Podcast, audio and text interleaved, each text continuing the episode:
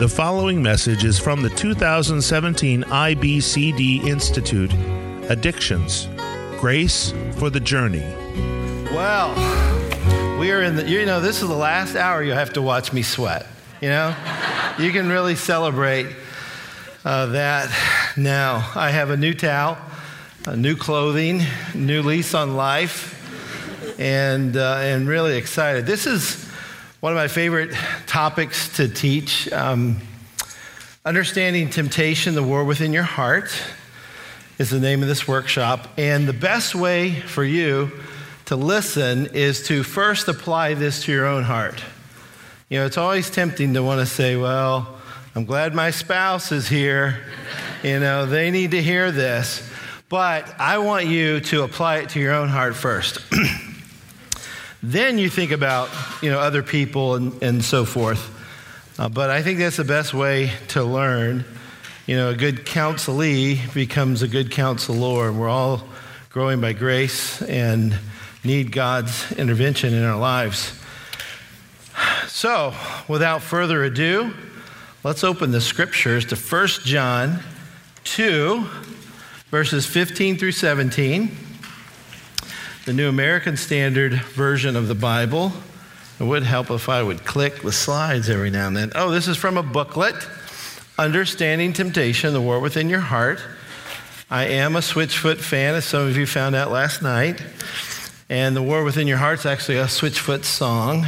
I like to kind of do that and have a little fun with that. My publisher always wants me to change those.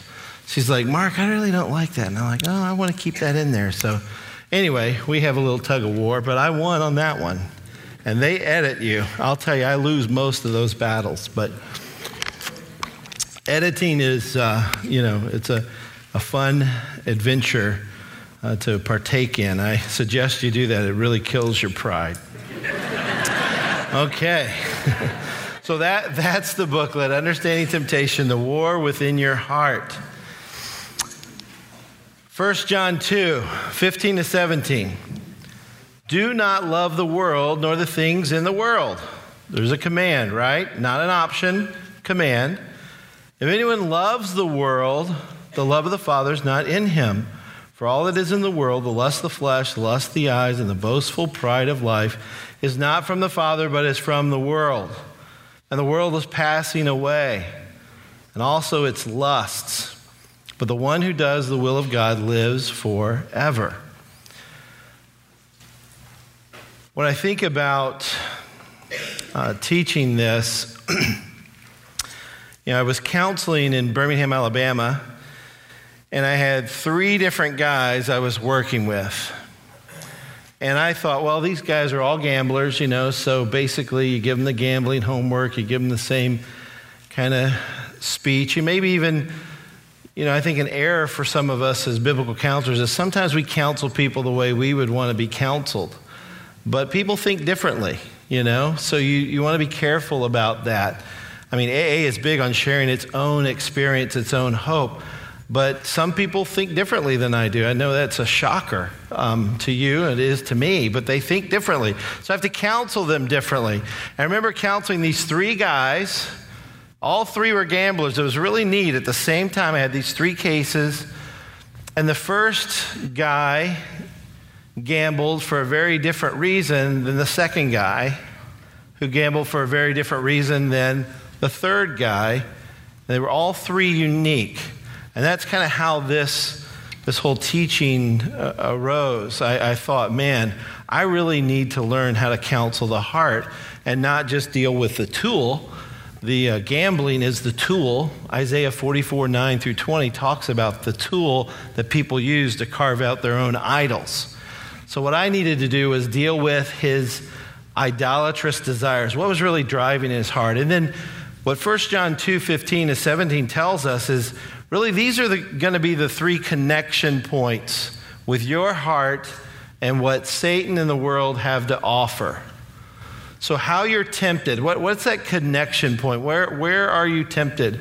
And uh, that's why I really love this teaching because it's just so helpful to recognize this because you can stop gambling. You can stop using that tool to carve your idol. But then you pick up a different tool and now you turn to sexual sin. And then you pick up, you drop that one, and you pick up another tool drugs, you know, alcohol, whatever it is. And so people end up kind of jumping around from addiction to addiction to addiction, but it's the same heart motive, one of these three, or sometimes all three of these are at play. But I think what you'll see is one of these will kind of rise to the surface for you. So, this is how our flesh is tempted by this world, and our heart is the problem. I wish that I could sit here, and I, and I really appreciate sitting here, Craig. Thank you. this is my fifth one. The Vegas odds were that I wouldn't make it. Uh, and I haven't made it yet, but i am confident I'm going to make it through uh, this one. Uh, Vegas had odds that I wouldn't be able to make it through five sessions in one day. I don't know if you knew that. They bet on everything there. Did you know that? And, I, and I'm part of that. Okay. Just that's a joke. I have to explain that because Dave will run up and, you know, pull me off the stage. Mark, we can't joke about that. Um, I don't even know what I was talking about. Our heart's a problem. I wish I could tell you that you didn't have to worry about that, that, you know, Satan's really your big enemy, uh, or that the world's lies, that system of thought, that's really your big enemy. But really, your heart is your, is your number one enemy. The great thing is, God's given us the Holy Spirit to combat the flesh, the desires of the flesh, these things that are in us. So, this isn't something that we won't be victorious in if we learn to walk in the Spirit and not gratify the desires of our flesh. Galatians 5:16 teaches us that. but our heart's a problem. And Jesus said that in Mark 7 20 to 23. And he said, What comes out of a person is what defiles him. For from within, out of the heart of man, come evil thoughts, sexual morality, theft, murder, adultery, coveting, wickedness, deceit, sensuality, envy, slander, pride, foolishness. All these evil things come from within. And they defile a person. So it's not the drug dealer that's the problem, it's my heart that wants what the drug dealer has to offer, that tool for me to get my idolatrous desire. so now, the world appeals to our sinful bent toward pleasing ourselves, so we have to learn to die to self. It's what every single counselee has to do, right?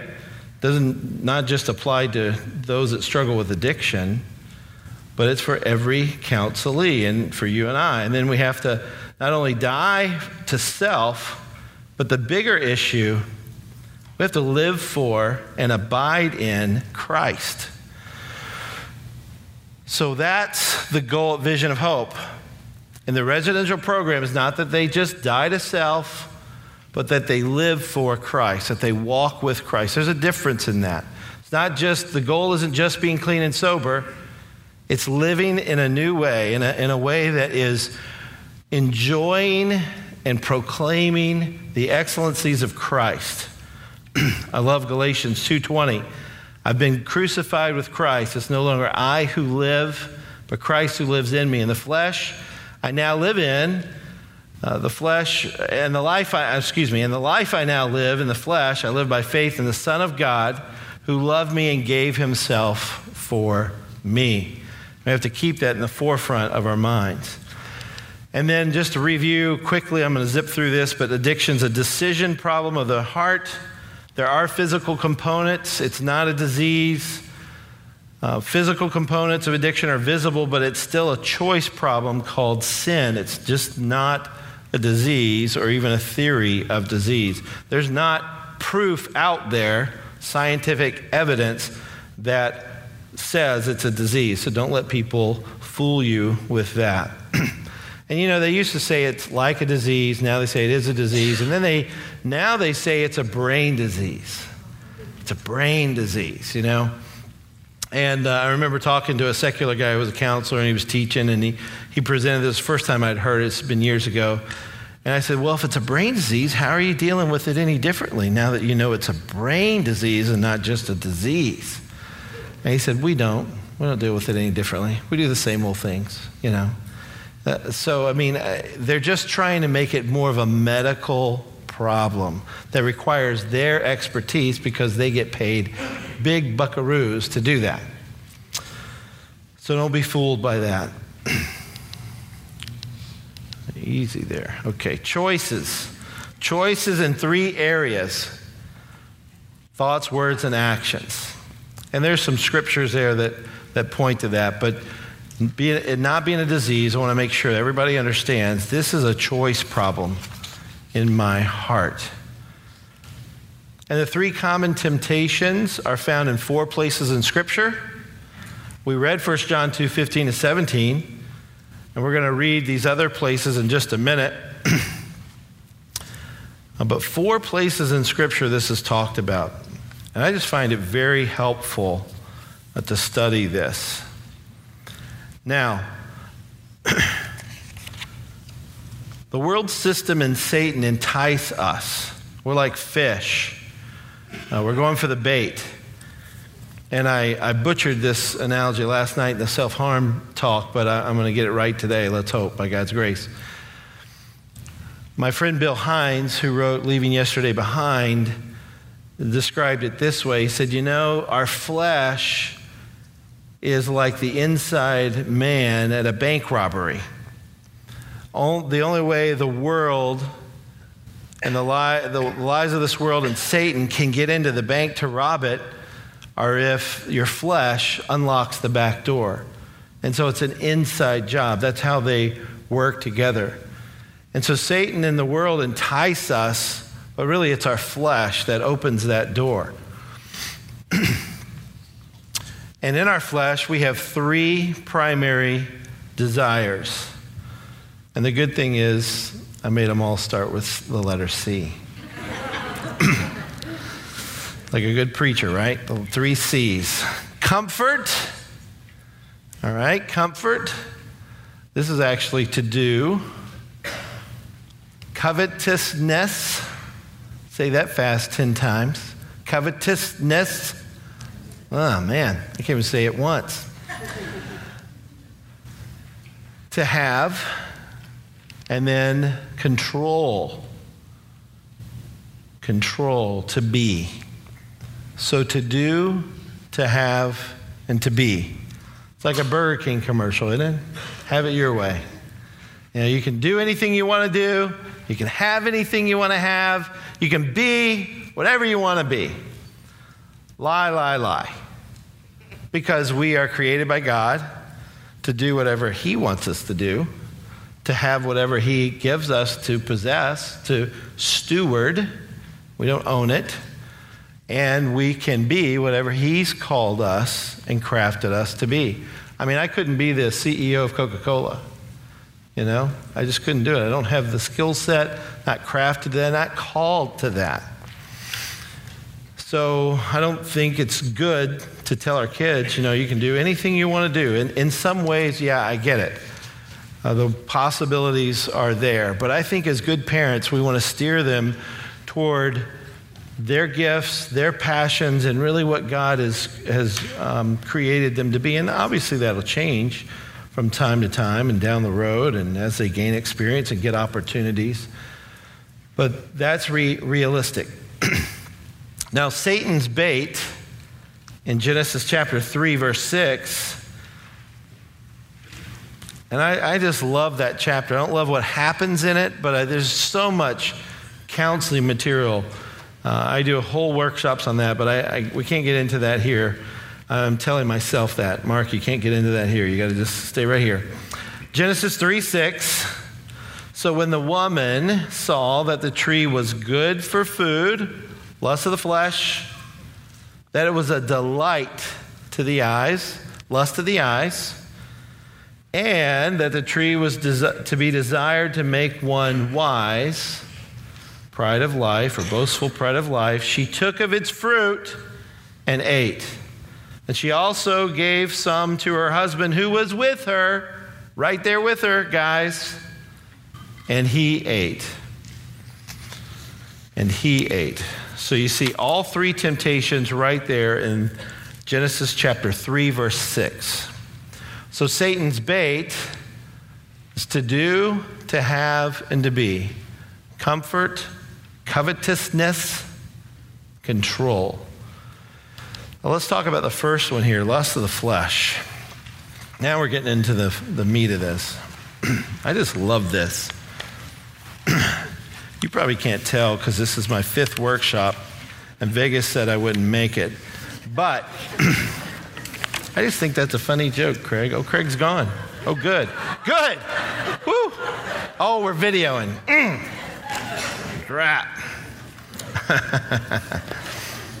oh, boy. Lust of flesh. Before I get into this, I do want to say something. In the next six months, I'm hoping to launch kind of a replacement for Celebrate Recovery and, and something for churches to do that you could maybe even um, use, uh, I don't know the, how the technology, but um, to get a password and get into and, and do in your local church and watch some videos and, and do that. So we're hoping to do that in the next six months or so. So stay in touch with me. Um, I've got my cards. I'll put some of them out on the IBCD table, and you can get some of those. But feel free to contact me, and hopefully we'll have that. I say that because I've been working on it for six years. But this is the year. 20, what year is it? 2017, yeah. You, time flies when you're having fun. I am, we're working on a human trafficking project at Faith Lafayette. And, um, you know, you can just pray for us there. It's really tough because we're working with the state and trying to, you know, make, make the language work with what they require and, you know, different things. They, so, anyway, working on that. That's only a $2.5 million project. The application was 200 pages long, but I'm not bitter about that. Okay, maybe a little bit. But I would rather write a book than write a 200 page application to the state of Indiana for a human trafficking program. But maybe this will help girls. I, I certainly hope they license us, but we'll see. It's going to be interesting to see how all that plays out. Okay. Lust of the flesh. Are you ready? This is really good stuff. You're, you're going to like this. You're going to really like this. Okay. Lust of the flesh. To do, comfort. Comfort. It's a temptation to do anything you want to do without limits. And you're going to see that no limits a couple of more times with the other two. So, um, and it's a temptation, really. You know, in Genesis 3 1, it starts with God. Did, was Satan asking a question? Did God really say, did God actually say, You shall not eat of the tree in the garden? You know, and, and if you read Genesis 2 16, God talks to Adam and he says, and Eve's not there, by the way, so this is really on Adam's shoulders. But he says to Adam, You can eat from all the trees in the garden, but that tree in the middle, that's going to kill you. You know, basically, you will surely die. So Satan starts with a negative. Did God really say you, you, you can't eat of any tree in the garden? I mean, he's, he's projecting a negative. God said, Eat from all the trees, but there's one that's going to kill you. And Satan says, Did he say really? Did he really put limits on you? Did he really do that? I mean, how dare he? Well, he thinks he's God or something, you know? Uh, that kind of thing. and so, this is a desire to satisfy a physical craving in the wrong way. It's a consuming desire to experience pleasure so when the woman, when, so when the woman saw that the tree was good for food, she saw that it was good for food. So she's, she's wanting to experience pleasure here. And ultimately, this is really an accusation against God's goodness. So funny, it says good for food, but it's, I think, the attribute of God that's challenged for people who are struggling with lust of the flesh in that moment, it's they're not believing that God's good. That God's way is good, that God's plan is good, that God Himself is good. They're doubting God, which is what Satan wants, right? He just wants you to doubt. Just doubt, just a little bit. Just put a little seed of doubt into your mind, and uh, so that you will not do what God requires. And so God's goodness and love are challenged. God's holding back his best for you. His provision is not as good as it could be. And then oftentimes with addiction, I feel lonely, I feel tired, I feel sad. So I know how to satisfy this. I know how to fix this emotional state that I'm in. And that's the, the desire of the heart. I can fix this in uh, a way that will satisfy me. I have a picture that I put up in one of the workshops on uh, addiction proof parenting of a little boy who's you know eight years old, and he says, "Mom, I'm sad. Can I play the Wii? Can I play the video game?" In other words, I'm sad, but I know how to fix this. If you'll let me play the video game, well, What's he learning? He's not smoking crack at eight. He's not doing heroin, right? So, should we get all worked up about that? Or should we, as a parent, think about, you know what? I need to teach him how to go to God. I need to teach him how to think about serving others. I need to teach him a lesson here that is eternal rather than just trying to placate his desire. See, we're raising generations of people who are addicted because they're just living for self. And we've got to train them up to think differently, to think about serving as good. Some people don't even want to work an eight hour day. They had the audacity to make me work eight hours a day. So I just walked out of that job, you know? It's amazing. and so we want to teach them to think differently about uh, work and about these things and, and even about the pain, you know, that God never wastes our pain. Now, if you'll turn to Matthew chapter 4, Matthew chapter 4, verse 3. I have it here on my little phone Bible. Don't you love phone Bibles? Isn't God good?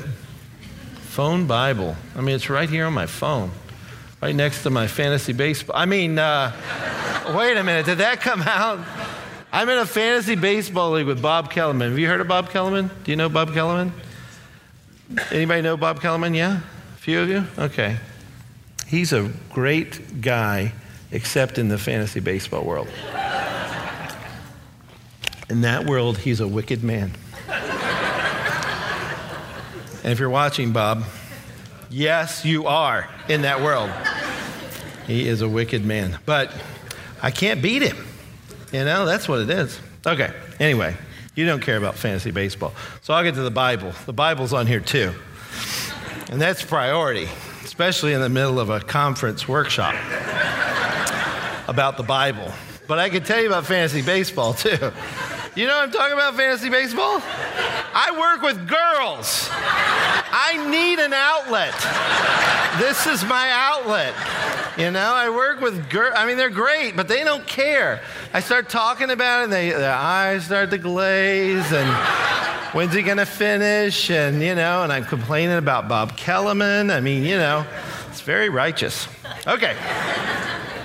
Matthew chapter 4. Now, the great thing is, it's in four places in the Bible, and two of them are Matthew 4 and Luke 4, which what's great about that is it's the same number four. Because if it's two numbers, I get them mixed up. And I'm like, was it Matthew 8 and Luke 12? Or Matthew 12 and Luke 8? But in this one, God made it both four. So, I mean, I just love that. Maybe you don't appreciate that as much as I do, but that's a, that's a blessing. I don't, have to, I don't have to keep track of that in my head. I got enough with this human trafficking 200 page application and all their rules, um, you know, to, to worry about or be concerned about. You don't worry, it's a sin. I'm on it. I am on it. All right. Humor, this is the fifth session. It's just coming out. I'm unhinged. I'm sitting down. I got nowhere to go and you guys are in for it. And this is my favorite workshop.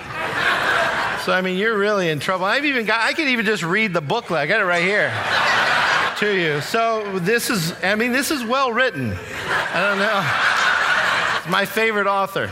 Okay. Besides God, Jesus would be first. Okay. Wow. He is unhinged. My wife's going to be texting me in a minute on this phone. Stop it. All right. All right, I don't know where we were, but I think we're lust of the flesh. Now, the bad thing in Genesis 3 6 is they failed, right? They blew it.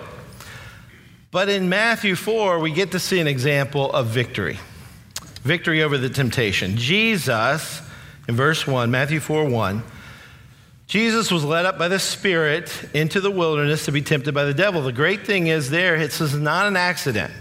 He's led by the Spirit, the Holy Spirit, to be tempted by the devil. So this is a planned activity. And after fasting 40 days and 40 nights, he was hungry. And the tempter came and said to him, If you are the Son of God, notice the identity statement or qualification there, command these stones to become loaves of bread. So, you know, in, in the South, I'm just going to tell jokes. In the South, I was, I was sitting there in my mind going, do I need to crack another joke? And I'm like, I, I can't help it. I just, you know, I'm a victim of jokes. But after fasting 40 days and 40 nights, he was hungry. That's how we say it in, uh, at Auburn, in Alabama, right? Hungry. They're nodding their heads. Everyone else in here is like, they're just, they've got this day, dazed, confused look. You're hangry, yeah. Well, there, this, Jesus is hungry 40 days and 40 nights, all right? His feeling is real. This isn't some make believe tale. He is really, really hungry. 40 days and 40 nights. Has any of, have any of you gone? Well, you don't have to raise your hand, but 40 days and 40 nights is a long time without food. So the tempter comes in his moment of physical weakness. So your counselee is going to have a moment of physical weakness. They're tempted.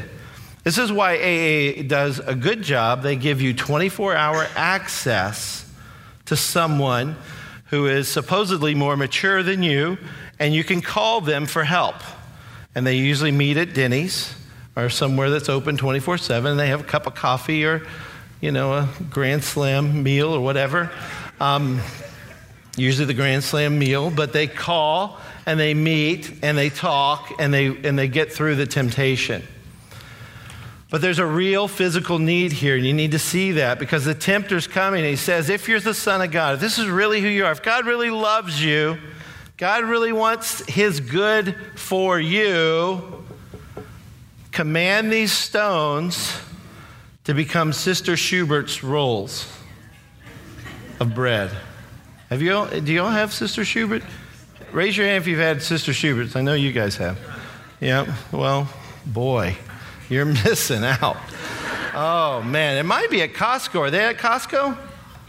Yeah, they're at Costco. See? And there's a Costco right down the road. I mean, you might want to break into Costco to get these. They're really that good. Sister Schubert's rolls are worth it, I'm telling you. They don't even need butter. But I didn't eat supper. Can you tell? I didn't eat dinner. So, if you are the Son of God, command these stones to become, and I don't think of loaves of bread. You know, I'm not really a bread guy, um, more of a cake, donuts, that kind of guy. But my wife does love bread. But I'm talking about he could make it into the best bread in the world, right? And so that's Satan's temptation. Fix your physical, you're really hungry. Doesn't God love you? Isn't, is, you know, isn't God good? And Jesus answers him in verse 4 It is written. What's he referring to? The Word of God, the Bible. That's how he's battling this temptation. It is written, Man shall not live by bread alone, but by every word that comes from the mouth of God. In other words, you don't just live by your hunger, by satisfying that, but you live in a way that you are obedient to the commands of God.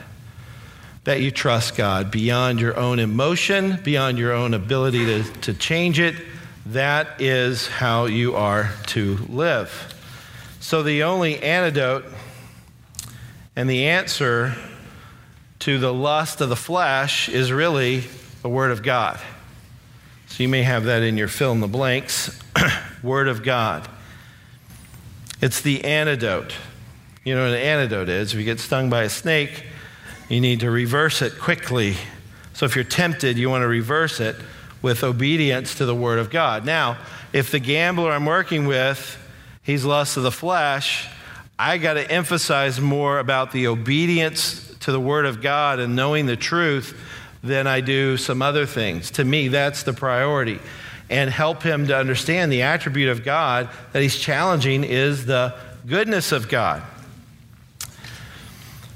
So that's the lust of the flesh. Now, there's a second one lust of the eyes. Sounds very similar, doesn't it? A lust is really a strong desire.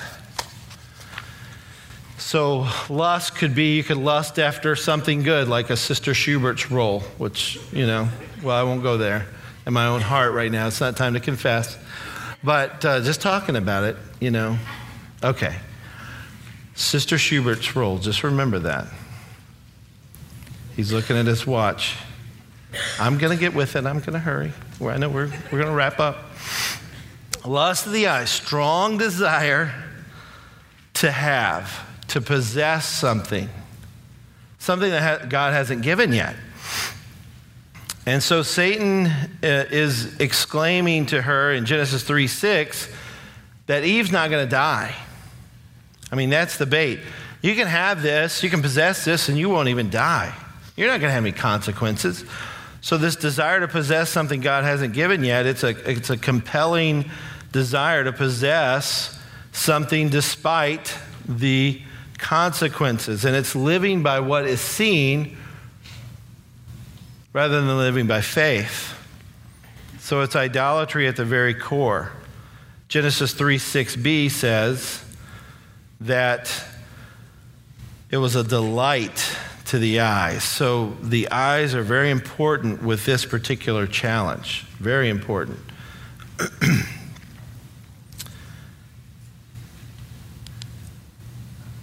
and it's a temptation to have anything you desire to possess. So possess is the fill in the blank without limits. No limits. And it's an accusation against God's wisdom. That's the attribute of God, the, the part of his character that I think is challenged most in this particular heart issue.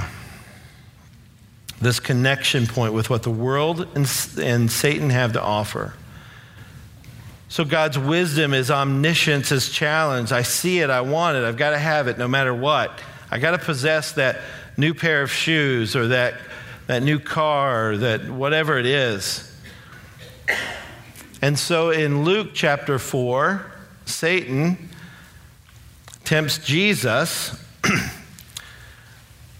verses 5 through 7. And the devil took him up and showed him all the kingdoms of the world in a moment in time and said to him, To you I will give all this authority and their glory, for it's been delivered to me, and I give it to whom I will.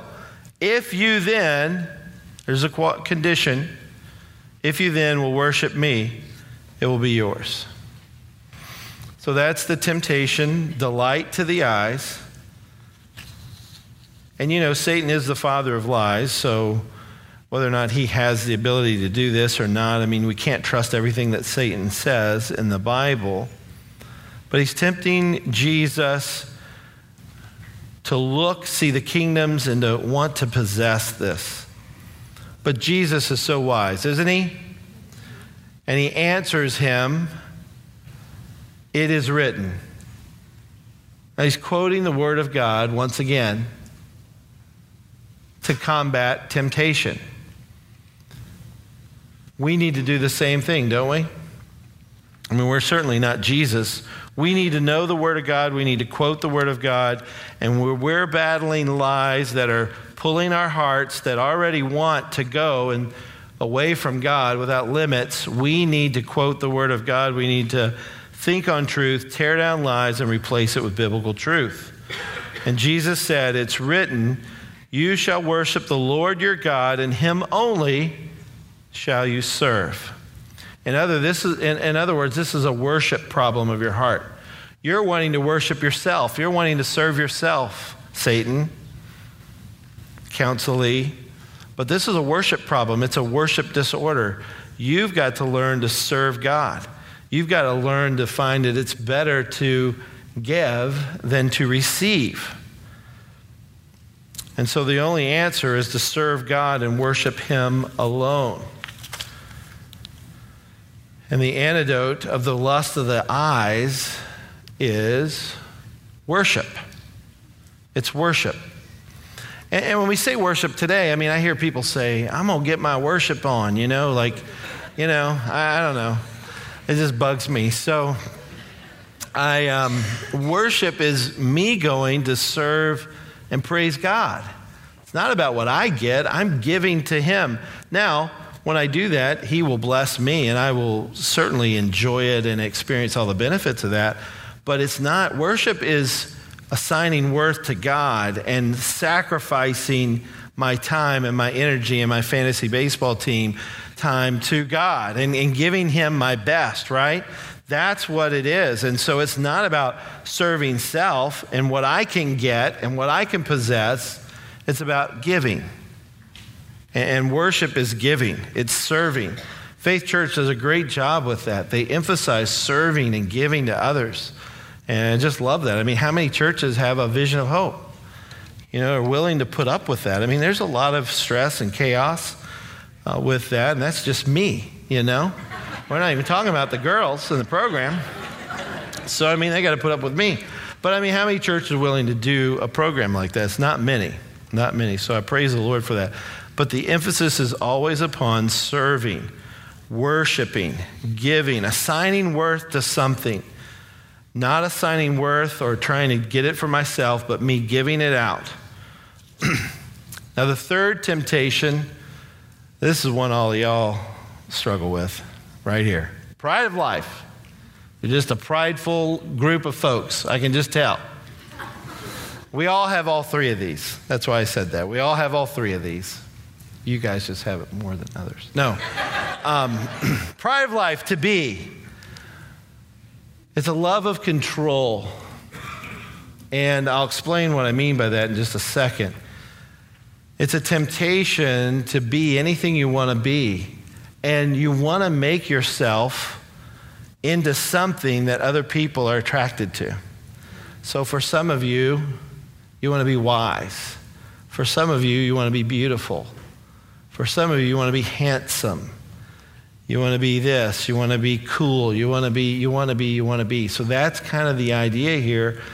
But it's, it's, I've got to be in control of that. I can't let you see me be something else.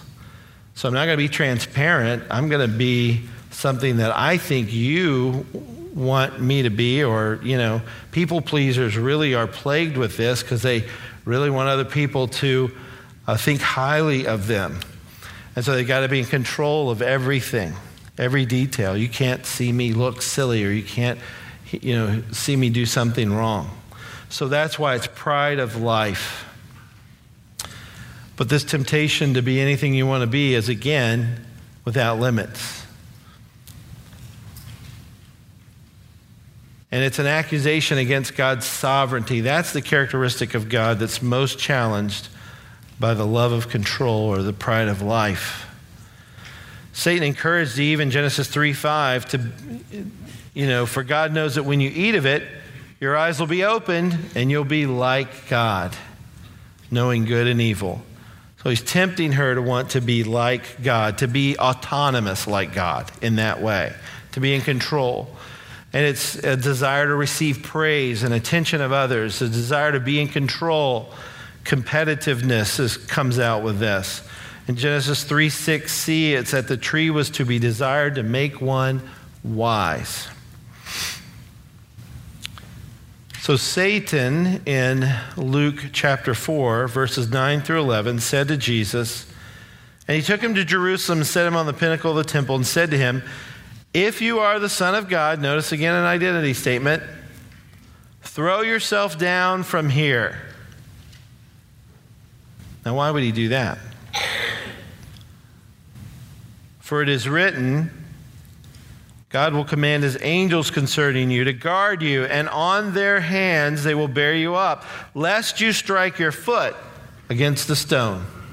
Sounds a little bit about like name it and claim it, blab it and grab it. Prosperity gospel right here.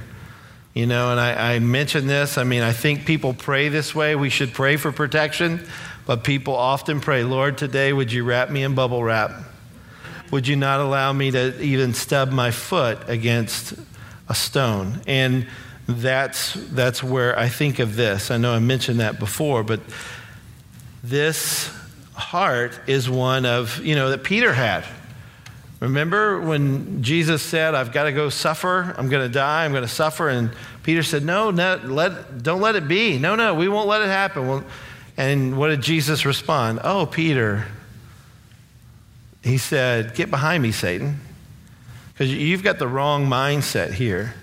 The goal isn't for me to never have suffering or problems in my life or for people to see me as perfect.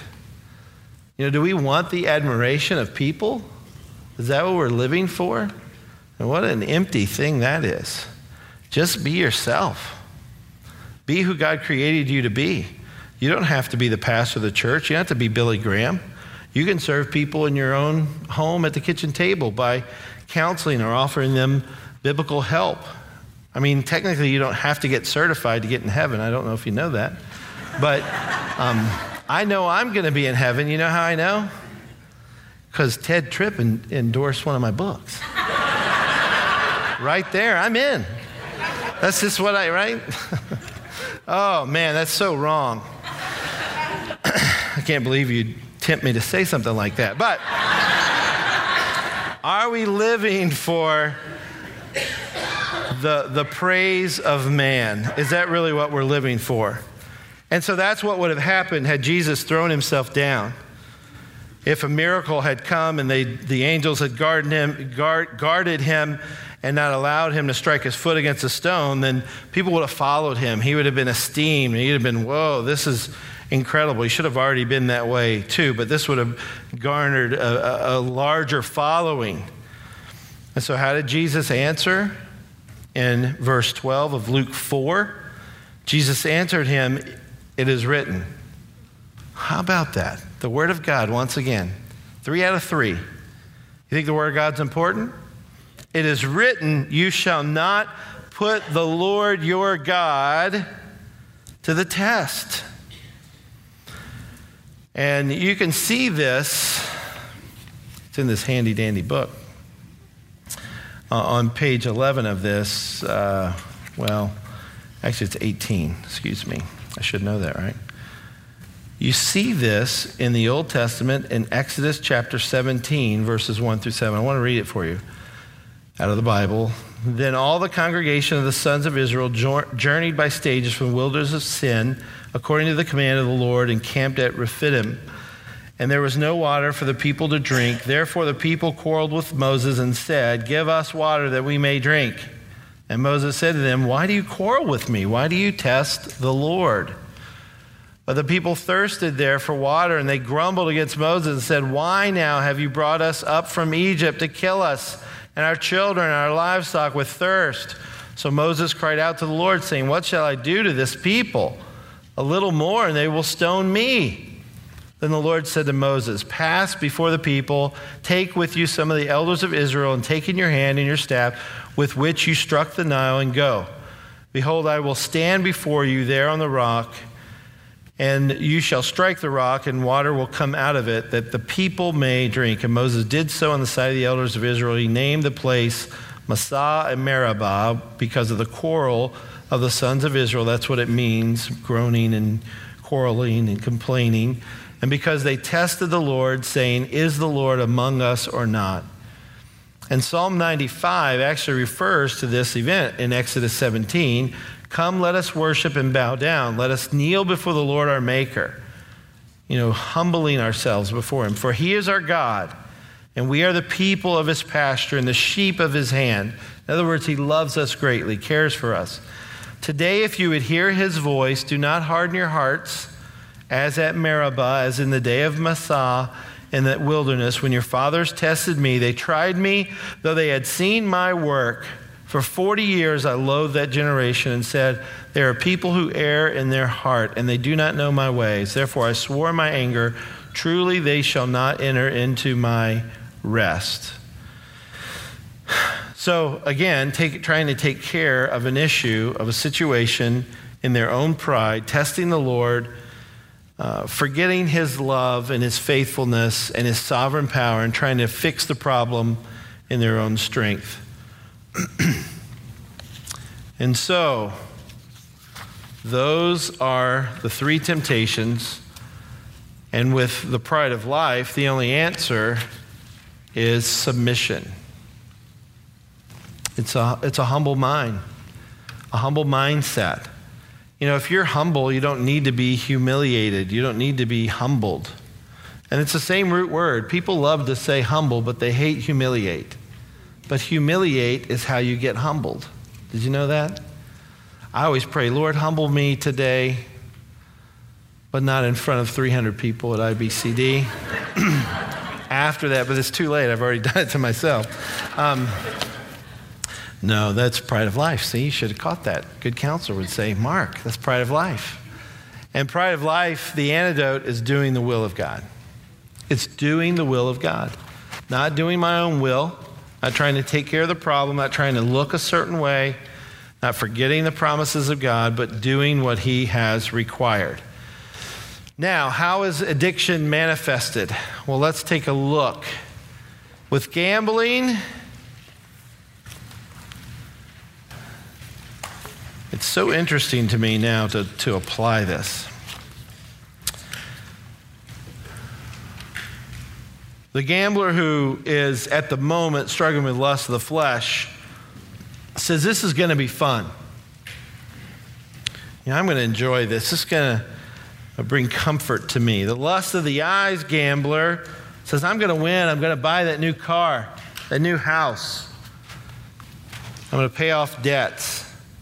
The pride of life gambler says, I, I can't wait to tell my friends how I beat the casino, how I beat the system. I'm so smart. I want them to see me as smart. And so, even though they're all gambling, they're gambling for three very different reasons. And you have to uh, recognize that because when they stop gambling, they turn to sexual sin.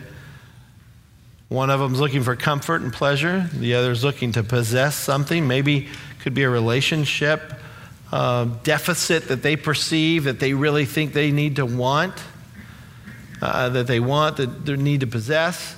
And then uh, some are committing sexual sin because of uh, the control, the, the idea of identity, and so forth. And then drugs and alcohol, lust of the flesh. I'm enjoying a glass of wine with dinner or this just takes the edge off, or I smoke a little weed to relax, or learn to deal with my children, or whatever it is. Lust the eyes, I, I got to have a drink just to feel normal. I got to possess normalcy, and I do that by having a drink. Pride of life, opiates make me who I want to be. The, the identity, they help me to clean the house like Superwoman, she says uh, or they help me to be the man I, I want to be confident at parties and whatever. And I often see these, all three, in stages of addiction where someone just tries the drug of choice at first. It's lust the flesh, just want to try it, have a little fun. But then it becomes something that they say, you know, I got to have this. I got to have this drug. It, this is important to me. And, um, and then the third stage that's difficult, pride of life, is uh, this is who I am. I'm a pothead. I'm a party girl. I'm a whatever it is. And it becomes their identity. And it's really tough to counsel somebody who has gone that far, that into the stage of addiction where this is their identity. So I really detest the whole I'm Mark, I'm an alcoholic, or I'm Mark, I'm an addict, or I'm Mark, I'm a gambler, or whatever it is. We don't have to confess that anymore, but we are given a new identity in Christ. So important. Such a gracious gift God's given us. And so, in summary, here, we're empowered by Christ, we're empowered by the Holy Spirit. all of these temptations have been defeated by Jesus. In Hebrews 4:15. Now that's on page 11. Hebrews 4 14 through 16. Since then we have a great high priest who has passed through the heavens, Jesus, the Son of God. Let us hold fast our confession, for we do not have a high priest who's unable to sympathize with our weaknesses, but one who, in every respect, and I believe that every respect is seen in these three temptations. I think these three temptations are the, the core, most base uh, ways that we're tempted in, in, you know, in our hearts, our idolatrous desires. He's one who has, in every respect, has been tempted as we are, yet without sin. And we saw the victory just then. Let us then, with confidence, draw near to the throne of grace, that we may receive mercy and find grace to help in time of need. That's our Savior. That's our Jesus, who just modeled how to beat Satan. And he used the word all three times to combat the lie of Satan that would have tempted Eve's heart and Adam's heart. It drew them into it. They gave in, but Jesus did not because he had a kingdom, he had an eternal focus. And the Holy Spirit inside of you gives you the power to will and to do what God requires.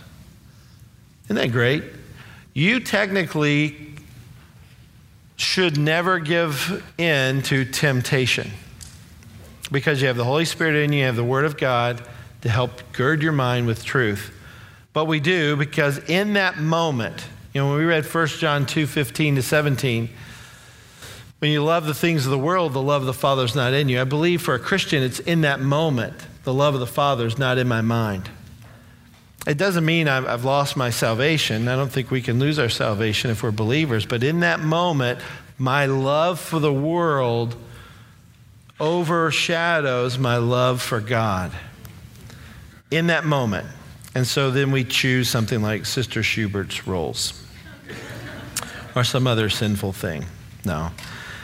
Identify the preference to sin in your counselee, but you got to do it in your own heart first. Recognize where you're tempted. Where are you weak? And then, do you need to emphasize, maybe to your own heart first, one of these three specific solutions, these antidotes for the specific temptation the Word of God, worship of God, and will of God? Which one of those three do I really need to focus in on? And then ultimately, the goal is really to become more like Christ for his own glory.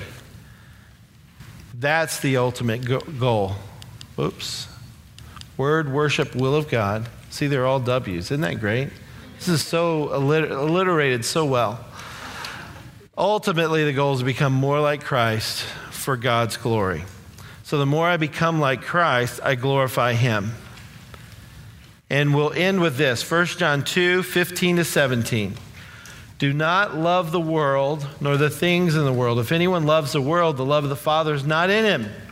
For all that is in the world, the lust of the flesh, and the lust of the eyes, and the boastful pride of life is not from the Father, but is from the world. The world is passing away, and also its lusts. But the one who does the will of God lives forever. Let's pray. Father, thank you for your illuminating power by your Spirit. We're all sitting here understanding in part uh, what you're teaching us because of your Spirit and your Word. Help us to fight the temptations that are out there. They're rampant. Lord, today, for us, we're so distracted. I know I am. And Lord, help us to focus on what's important, on your kingdom, on, eternal, on, on eternity. Help us to be addicted to Jesus to live for Him in, in, in, a sacrificial way, trusting your word, being obedient to that, worshiping you, serving you, and doing your will, not our will. And we pray that as we say, our, Your will be done, we recognize that our will be undone. So help us in that, Lord, we pray as we minister others. And it's in Jesus' name we pray. Amen. Thank you.